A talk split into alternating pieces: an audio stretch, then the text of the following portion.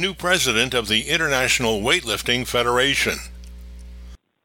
I'm expected to take the federation in a different direction, and I can't do that if I can't fulfill the role that I'm given. And those were the expectations from the executive board that were placed on me. Hello and welcome to this edition of Around the Rings Radio. I'm Ed Hula.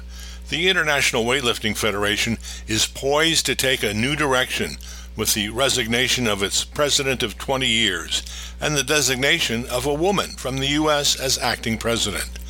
Ursula Papandrea stepped into the IWF leadership in January when a report by German TV channel ARD exposed questionable financial dealings that may have been linked to the sordid doping reputation the sport is now trying to shed. Dozens of positive drug tests from recent Olympic Games have made weightlifting the most penalized sport on the Olympic program. Last month, Papandrea took the reins of the federation firmly in her grasp after longtime president Tamás Aján resigned. Along with the resignation came the decision to move federation headquarters from Budapest, Aján's hometown. Lausanne, Switzerland should be the new headquarters city by the end of the year. Papandrea has coached and competed in weightlifting at the international level, is also former president of USA Weightlifting. I spoke with her on April 29th from her home in Austin, Texas, where she's overseeing the rebuild and reform of the federation while travel restrictions due to the coronavirus keep her and other sports leaders around the world grounded. I'm still considered the acting president because appropriately so, because I wasn't elected by the member federation in an election, in an electoral congress. So I'm acting president, or interim, whatever you want to consider it. I was elected by the executive board. And so we had the meeting on January 22nd. Aján was to step aside according to our terms of reference. And we were just having some issues implementing the terms of reference. There were some events that happened. And so the board took action, and we ended up getting a resignation. So, it's kind of, I guess it would sound hypocritical as I just spoke about the whole due process procedure should exist. And that is why we were having an investigation, because most of us felt like it should not be assumed that all of the allegations against him are true. It shouldn't be assumed that any of them are true unless we can substantiate them. And so what we really had an issue with was violations of the terms of reference. You mean by that the way he was conducting himself while you were acting president? Was he engaging in activities that he shouldn't have been? Somebody leaked the actual motion to remove him. I'm assuming you saw that.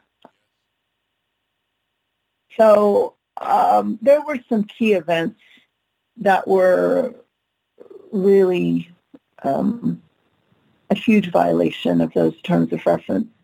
And so there were these, kind of a constant questioning of his activity, and was witnessed by a lot of different people on the board. And so we wrote another terms of reference that was reflective of that, and the violations didn't cease. And so that was the inability for me to become the acting president became an issue, and he was usurping your role.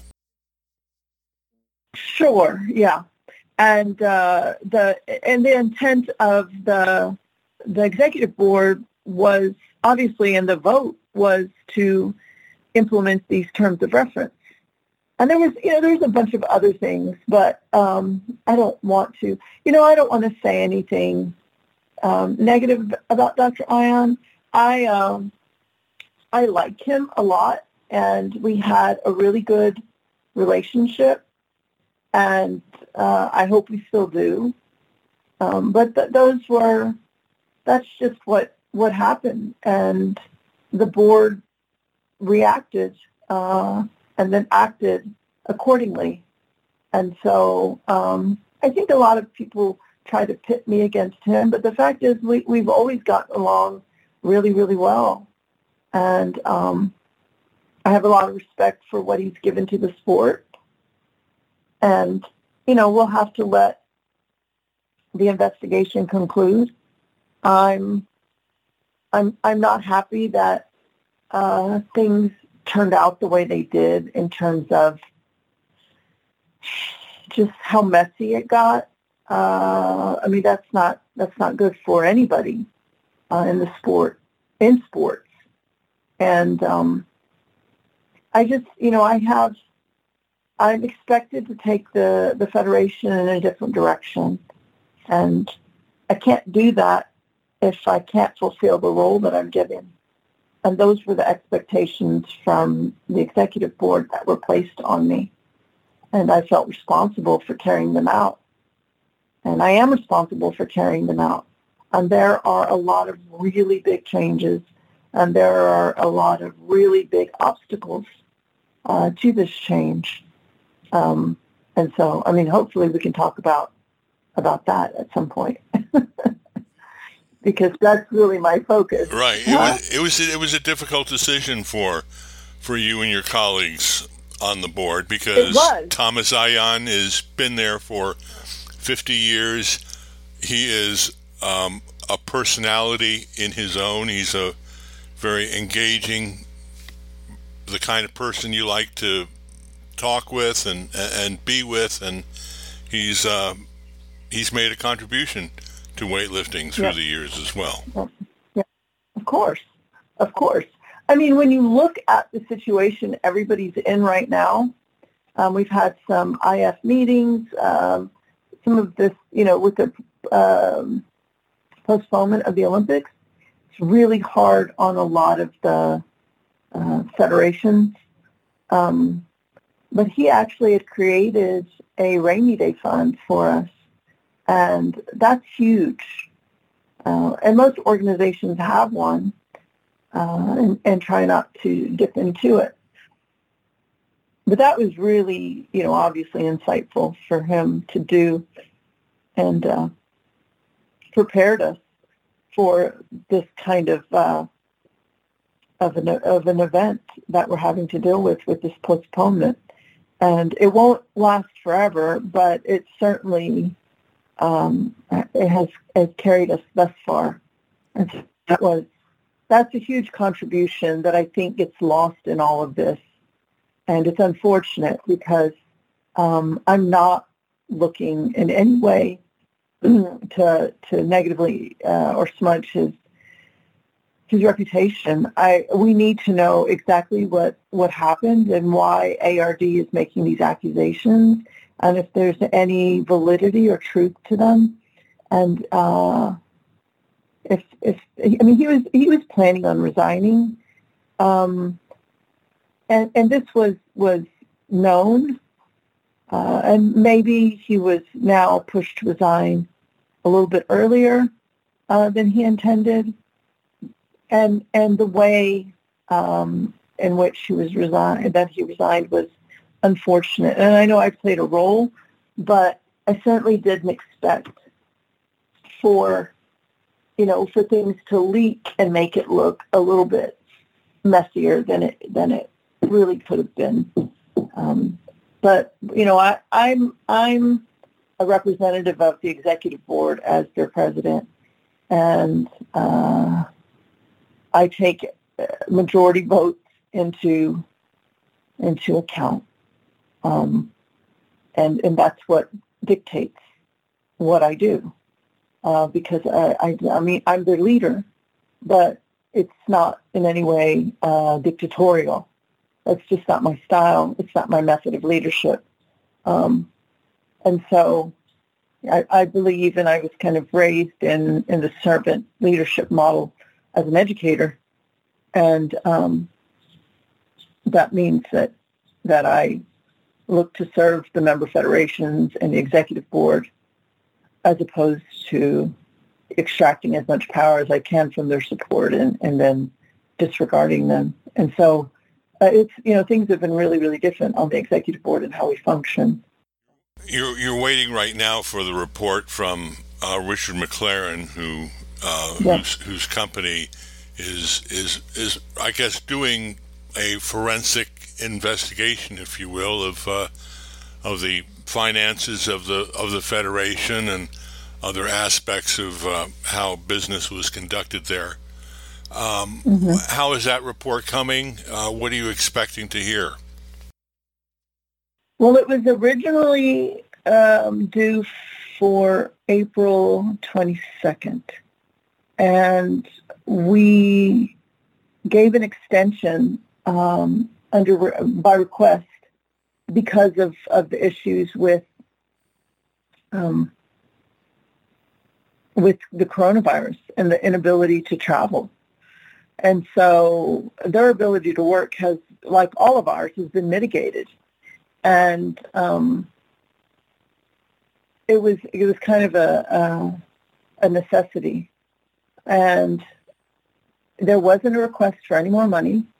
It was just an extension. And, of course, we granted the extension, understanding how I'm stuck in the States. I got out on the night, March 19th, from Lausanne, and haven't been able to go back. So I'm waiting to be able to return. But of course, there have been a lot of impacts all around by the virus, and this was one.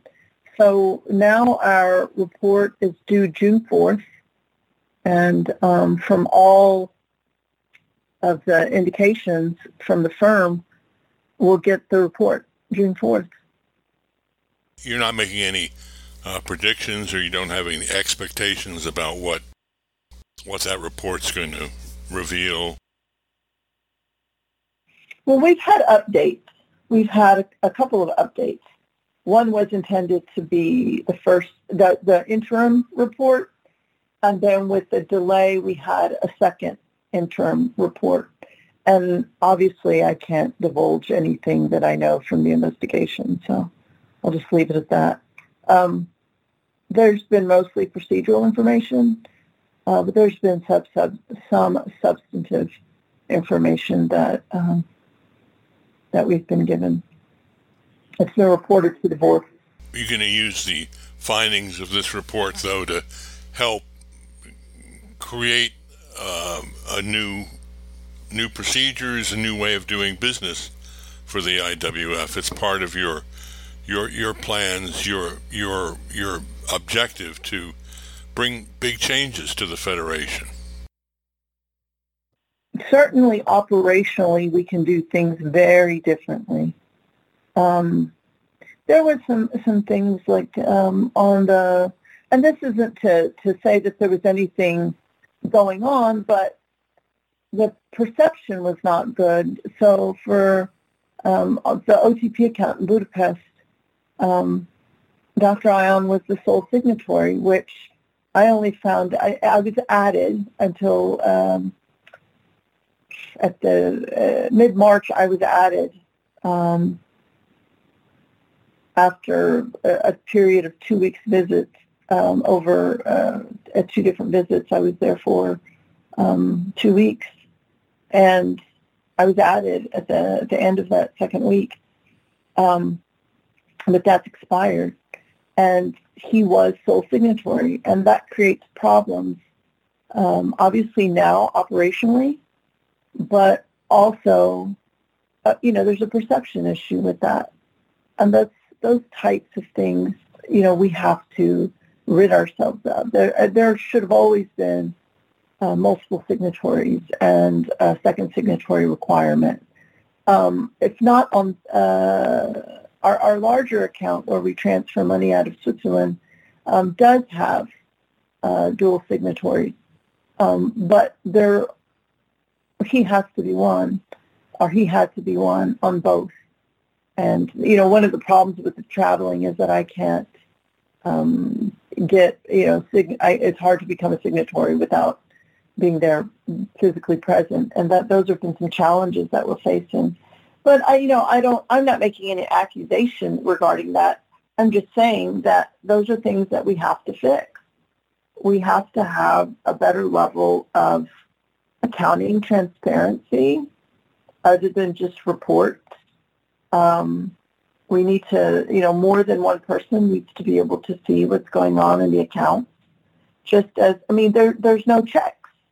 And that created, I think, and whether it's a misperception or there's any validity to it, it created a bad perception. And so, we're looking at different operational changes as well as reorganizing. Moving to Lausanne is big, and creating an international office where we hire people from different countries, as everybody knows, and it was reported. And, Attila Adamfi, who does a tremendous job. Of course, I've never known anyone else, but he does, from my perspective, he does a really, really good job. But he's also his son-in-law. And again, perception, and in most cases, that would not have happened. And I think there's just a combination of activities then that create a really poor perception of what was going on. Again, whether there was anything wrong going on, I'm not saying that. I don't know. But the possibility, and that's what I want to ensure, is that there's neither perception nor even the possibility for mismanagement. And so, going in and trying to rectify by taking steps that will change that perception and change us, not just by perception, but operationally, so that people can't make those kinds of allegations. Have you formally moved from the headquarters from Budapest to Lausanne?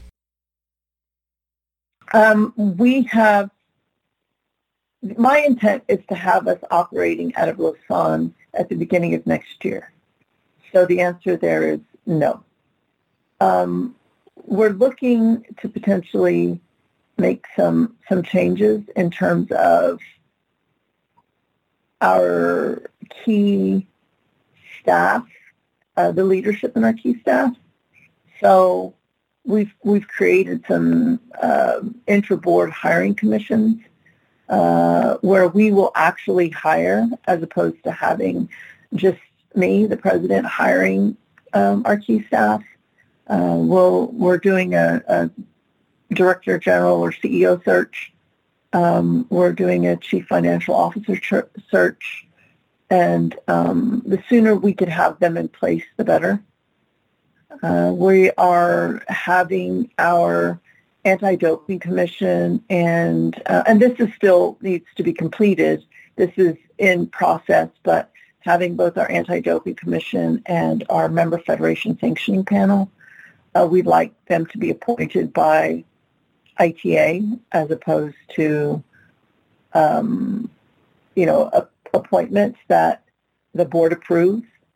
I'd like to take more specifically of the anti-doping efforts out of the hands of the executive board, and there are a multitude of ways to do that. And we've already done a couple, but there are more that we can do to externalize that. And so that is key for us. And so we've already taken some steps, trying to find an operational bank out of Switzerland moving our accounting to until we hire a CFO, which would be part-time, to an external accounting firm, which is we're looking for one right now that is both Swiss and has offices in Lausanne and Budapest. And so there are a lot of changes underway. I put myself on a series of 3 to 4 week timelines to try to get certain things done. Of course, long term. So we're basically in kind of a reorganization process and hiring and search process. But once we can get some key leadership in, we can really start, I think, effectively working on governance change. And I think that's really at the root of a lot of our problems was our Constitution, is our Constitution.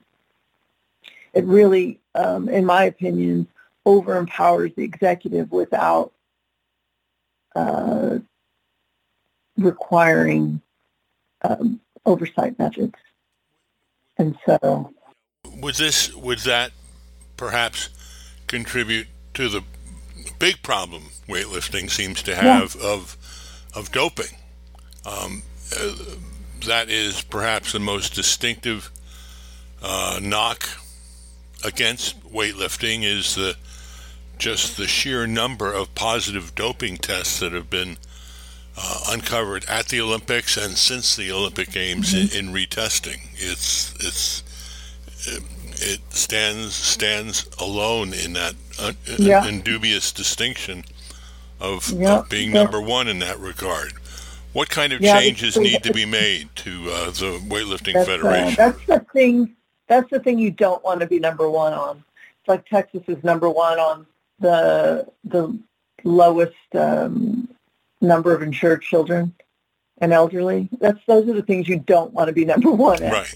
And you're right. And it's something that we need to acknowledge and address in a very real and transparent way. And that's part of the investigation. I mean, the investigation is to uncover the truth, like whatever can be uncovered in both the amount of time that's been allocated and access to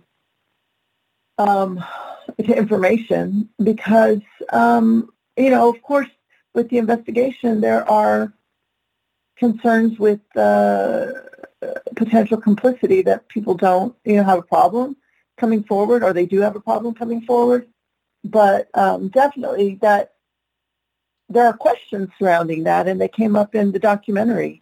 And a lot of it seems kind of when you have a total Hungarian office and you're hiring Hunado a lot, and of course, I don't know the degree to which Hunado was hired. Hunado is the Hungarian anti-doping agency, which has been, as you say, hired by the Weightlifting Federation to conduct your anti-doping program. Yeah. And again, that isn't in and of itself necessarily doing anything wrong, but the questions that it created and the perception that it created may or may not have contributed to misconduct. And we don't, the investigation is there to find out if or not. And, it could completely clear Dr. Aján's name. And that is, one way or the other, I think there's once that information came to the light, then we needed to find out if there was any basis to those kinds of allegations, because they were extensive and serious. And that's why the board took action. So we, we don't know, but what we do know is that we have a really long and bad history in the doping area, and it's always been unacceptable. And as an athlete, an international level competitor in weightlifting, the problem with doping has made it very, very difficult for clean athletes, and that's who we want to celebrate in our sport. the clean athletes, not doping athletes. You're listening to Around the Rings Radio. Our guest today is Ursula Papandrea, acting president of the International Weightlifting Federation. She says among the changes to weightlifting she wants to pursue is a look at how the sport is presented.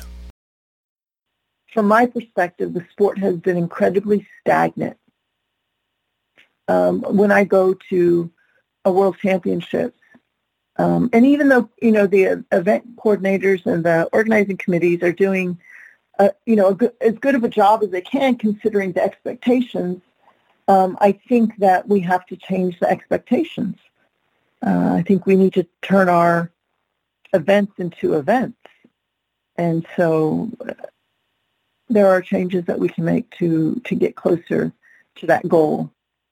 And I think that affects how attractive we are to the media, and having the exact same format and presentation that's not very exciting, that has a lot of downtime, is not going to attract viewers and media attention. So we need to look at that closely and see what can we do to change that and create an audience that is interested in the sport. It's an amazing sport, and even in the format that it exists. But that's my opinion as a former weightlifter.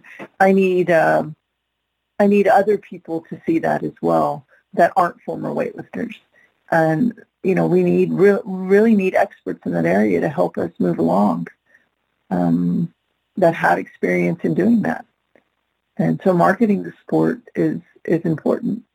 And short of having no marketing expert on staff, or hiring, and we do have some, contacts. But if we're not willing to change how we do things, then we really limit. No matter how good the those that we hire are, we stop their ability to do a good job for us. So, that relationship and how the sport is marketed becomes important. And I think we need to look at having professionals as well as having internal professionals deal with that and be willing to change. Like, we have to be willing to change as a sport on all these areas. More progressive policies will help, and so there's just, I think it's endless in the opportunities that we have, and that's how I view it. There are challenges and there are opportunities, and I think we're at a crossroad where we really need to rethink how we're going to make our sport a successful and desirable Olympic sport. Having all the doping issues definitely impacts us, I think. Certainly most people think it's a dirty sport, even though the majority of the athletes that go to the competitions are clean.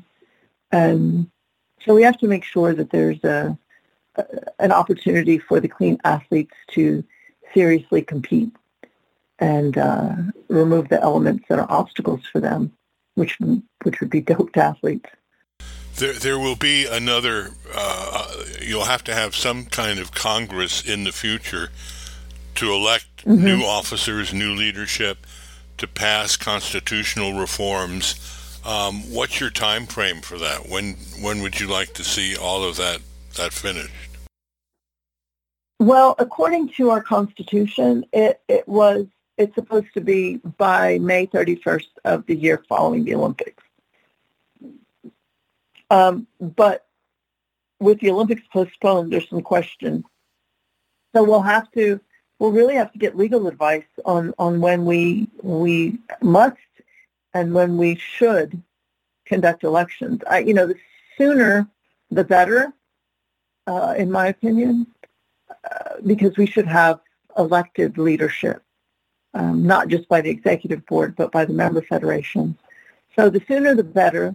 I think with the coronavirus, we have an issue of trying to do it too soon and, putting our leadership in all of the different federations in the way of harm. So this, COVID-19 has affected, and we kind of mentioned the different ways in which it's affected operations and our, ability to travel affects a lot of different aspects for not just our investigation and working and being able to interview in the search process and hiring process. I mean, there's going to be a lot of obstacles that we encounter just from the virus. And so one of them, I think, is potentially the ability to hold an electoral Congress sooner rather than later. Goal would be to still have it next year before May 31st, as our Constitution says. Constitution is really not clear because it says after the Olympic Games. And with the postponed Olympic Games, that creates a little bit of confusion. And so we'll have to look to see what our options are. But I think that we'll fall in line with the intent of the Constitution. So being able to interpret the intent of the Constitution, I think, is important in this particular area, because we certainly should not continue without having elected leadership. And so, we need a constitutional Congress to change our Constitution. We need an electoral Congress to make sure that the leadership that's in place on the executive board and the key positions of our leadership on the executive board are all elected by the membership itself. And those two things need to happen. So my hope would be as soon as possible, as soon as safely possible, we should hold those. Could it be this year? It could. That was the original plan, was to do it this year. That is what we had discussed as an executive board prior to January. Yeah, Corona messed it. Corona changed everything for our qualification system. It was impacted, and we were almost at the end. We were just a couple of months short, like 2.5 months short of the end of our qualification period. It affected our qualification period. It affected our operations. It affected the investigation. It affected elections, and most obviously, it affected the Olympic Games, which then creates some other questions and issues for us. Obviously, the biggest impact is on the athletes themselves, which is the worst part of all of it. But there's definitely new challenges that are added to it. So some of the athletes have already qualified for the Tokyo Olympics, but now they won't get to compete for more than another year. Weightlifting is one of those sports where the fitness of the athlete is really hard to maintain over a long period of time. Are you going to have to make substantial changes to qualifications for Tokyo given the year-long delay? Well, we've requested those. I wouldn't. The guidelines really directed us from the IOC to stick to our qualification system that we had as much as possible. So it will look, our qualification system should look like our previous qualification system with a delay, an elongated delay. We had already started the third period of our qualification, and so we were a couple of months into that when we had to start canceling events. And so it means that we'll try to pick up where we left off. the athletes will have this long period of time, and hopefully some of them are using it in a way that's beneficial, maybe giving some rest, letting their body recover, and then we'll come back and finish up the third period and have the Olympic Games. We have no one qualified yet, technically. We have people who have completed the qualification system as it existed, but we had not sent out anything because we hadn't finished our qualification, our third period. So no one had technically qualified. There were some people that were obviously in the very top tier that could not, and still, I can't imagine will be anything major will change for them. But we still have to complete the qualification system before we start naming athletes or inviting athletes. And so there's kind of a misconception that people had already qualified, and in a technical perspective, they had not, because they had not received an invitation. But or the member federation had not received, the NOCs had not received invitations. So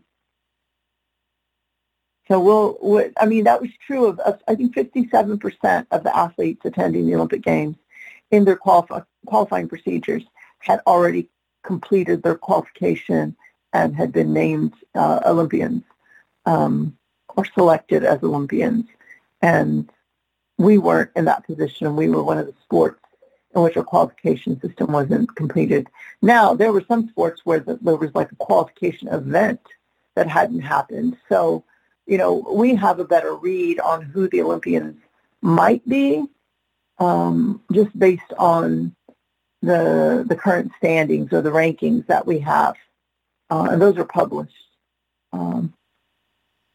The quota, the number of athletes that weightlifting is permitted to send to the Olympic Games in Tokyo, has been reduced from years past because of the doping situation. How is that going to change? Do you ever see a day coming when weightlifting will win back some of these quotas? I hope.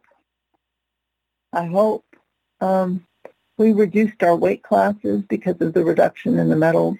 Well, we didn't. I mean, we added some, and then but they reduced us by one male category. So we're at 7 and 7 instead of what we had requested, which was 8 and 8, because we tried to equalize with the women.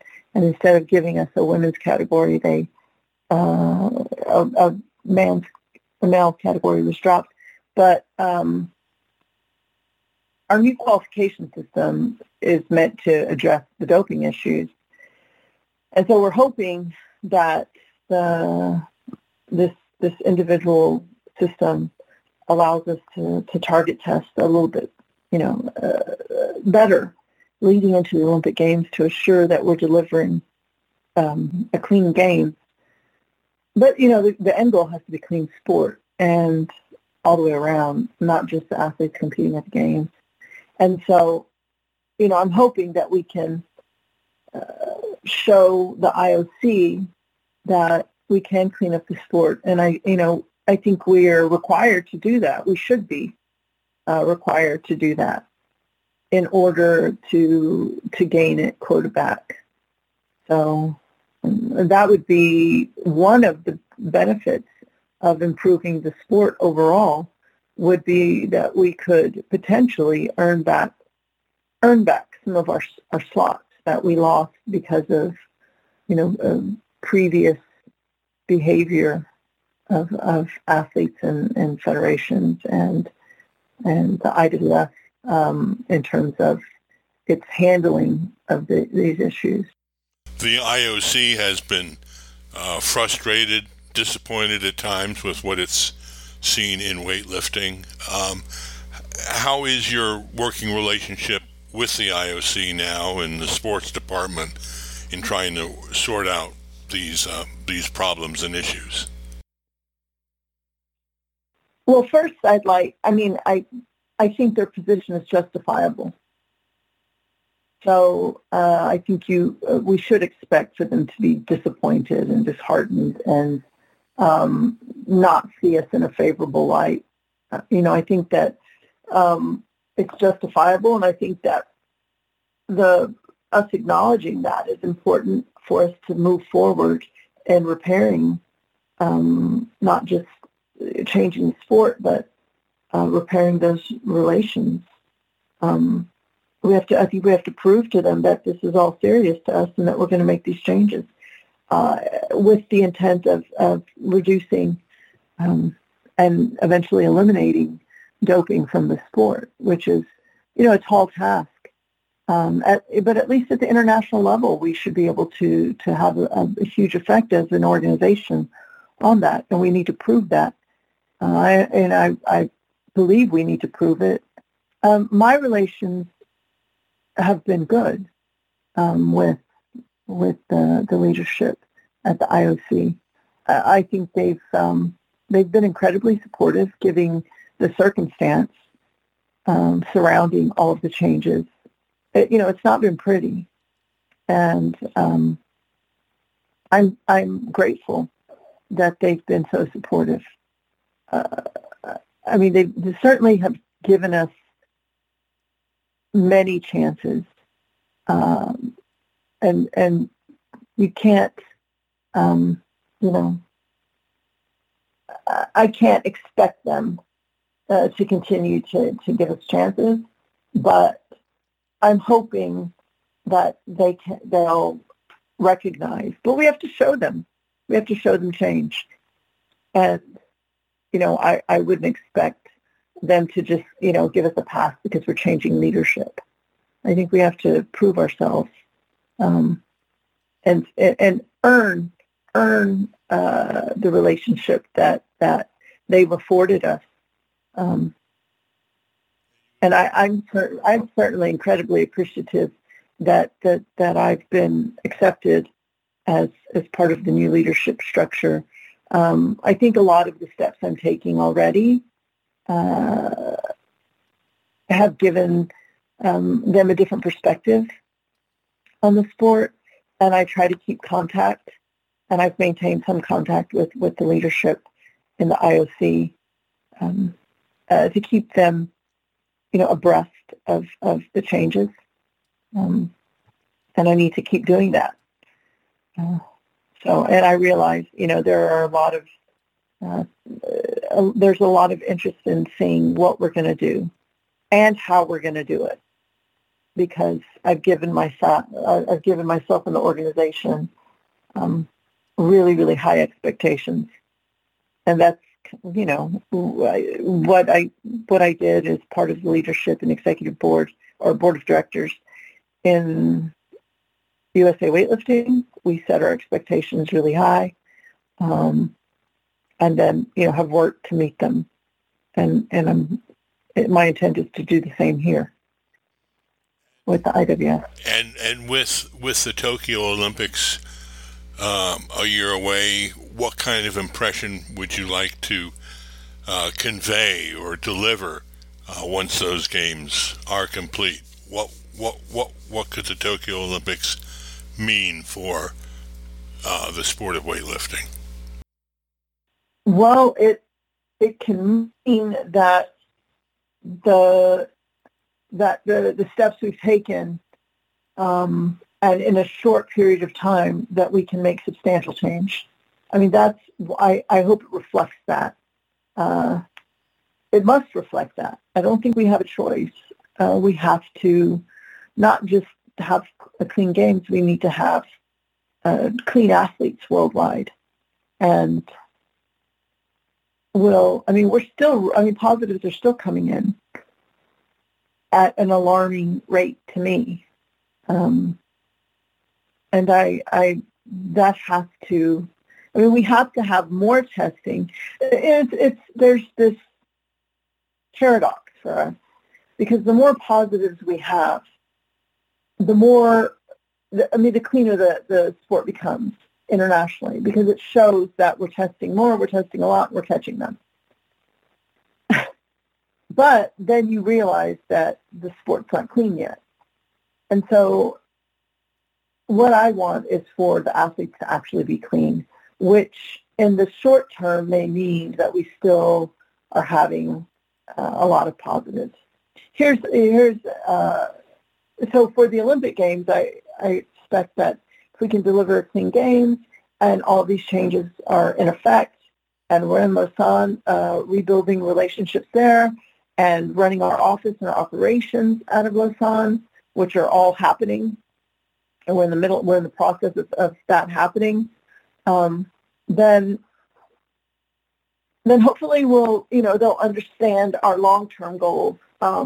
And we need to meet some short-term goals regardless, because the Olympics is just a year away, or a year and a half or so away. I'm hopeful that the athletes and the member federations all understand our predicament and will move in the same direction, because a few athletes can spoil everything for every athlete in the sport of weightlifting, and that's just as a minority of athletes have put us in this position. And so I hope individually they understand their responsibility to the sport on the whole, and how each one individually can affect all of the others. So this Games will show us that discipline or level of responsibility that athletes and member federations take upon themselves. And it's really for us to lead that change as the International Federation for the Sport. Our guest on this edition of Around the Rings Radio has been Ursula Papandrea, the acting president of the International Weightlifting Federation. She spoke with us by phone April 29th from her home in Austin, Texas. Thanks very much for joining us on today's edition. I'm your host, Ed Hula, urging everyone to stay safe and stay calm. For more than 25 years, your best source of news about the Olympics is AroundTheRings.com.